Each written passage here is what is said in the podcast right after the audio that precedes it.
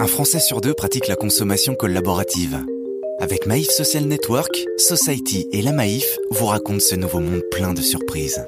Le 4 mai dernier, la première épicerie française anti-gaspillage ouvrait ses portes à Mélès près de Rennes. Son but Aider les producteurs locaux, faire économiser les consommateurs et les sensibiliser à la lutte contre le gaspillage. Maïf Social Network. Dans les rayons, des tomates à la forme atypique, des yaourts vendus à la pièce, du jambon découpé de travers ou encore des bières dans un packaging de l'an dernier. Bienvenue chez nous, le premier magasin anti-gaspillage français dont l'initiative revient à Charles Lottmann et Vincent Justin.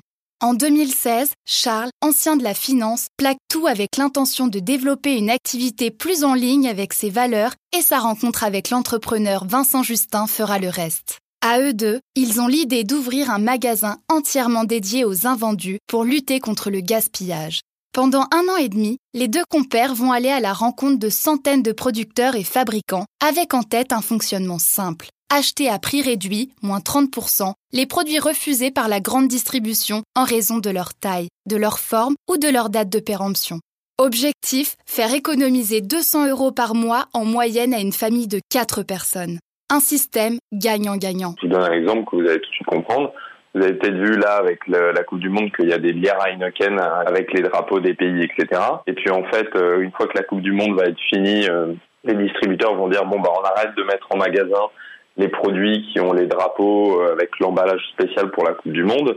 Donc typiquement, pour éviter de les gaspiller, bah, nous, on va proposer à Heineken de les commercialiser euh, dans nos, dans nos magasins. Quant à ce qui concerne le lieu, la commune de Mélès s'est imposée comme une évidence. La Bretagne, c'est euh, la première région de l'industrie agroalimentaire en France. Et donc ça nous paraissait logique d'être au cœur de cette région, à Rennes, pour proposer une solution quand même très locale à un grand nombre de producteurs et de fabricants pour euh, vendre leurs produits invendus que les distributeurs habituels euh, refusent. Pas mal d'études ont montré qu'en Bretagne, la population était hyper sensibilisée aux enjeux du développement durable et notamment à la question de la réduction du gaspillage alimentaire. Loin des rayons froids et sinistres des hypermarchés, le lieu est convivial et chaleureux.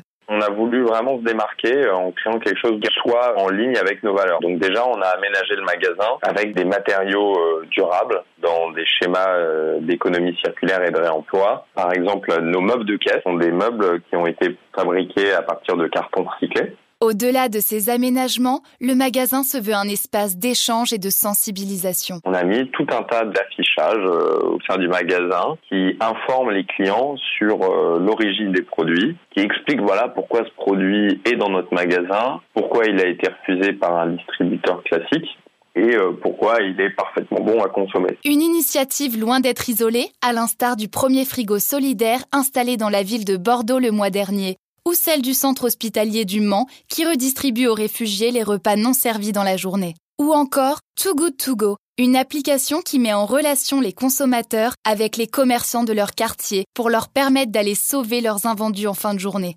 Selon Guillaume Garot, ancien ministre à l'origine de la loi votée en 2016 contre le gaspillage alimentaire, la fin de celui-ci pourrait booster l'économie française, car les 16 milliards d'euros dilapidés chaque année pourraient servir de soutien aux productions françaises. En attendant, les magasins nous comptent se développer. Sur le développement, nous, on a vocation à ouvrir des magasins euh, un peu partout en France pour proposer, en fait, dans pas mal de régions, une solution hyper locale aux petits producteurs et aux fabricants. Et ensuite, ouvrir des magasins en centre-ville, comme à Paris par exemple, c'est aussi un autre axe de développement, mais euh, qu'on va pas lancer tout de suite, tout de suite. Retrouvez toujours plus d'idées collaboratives sur www.maif-deezer.com. Maïf Social Network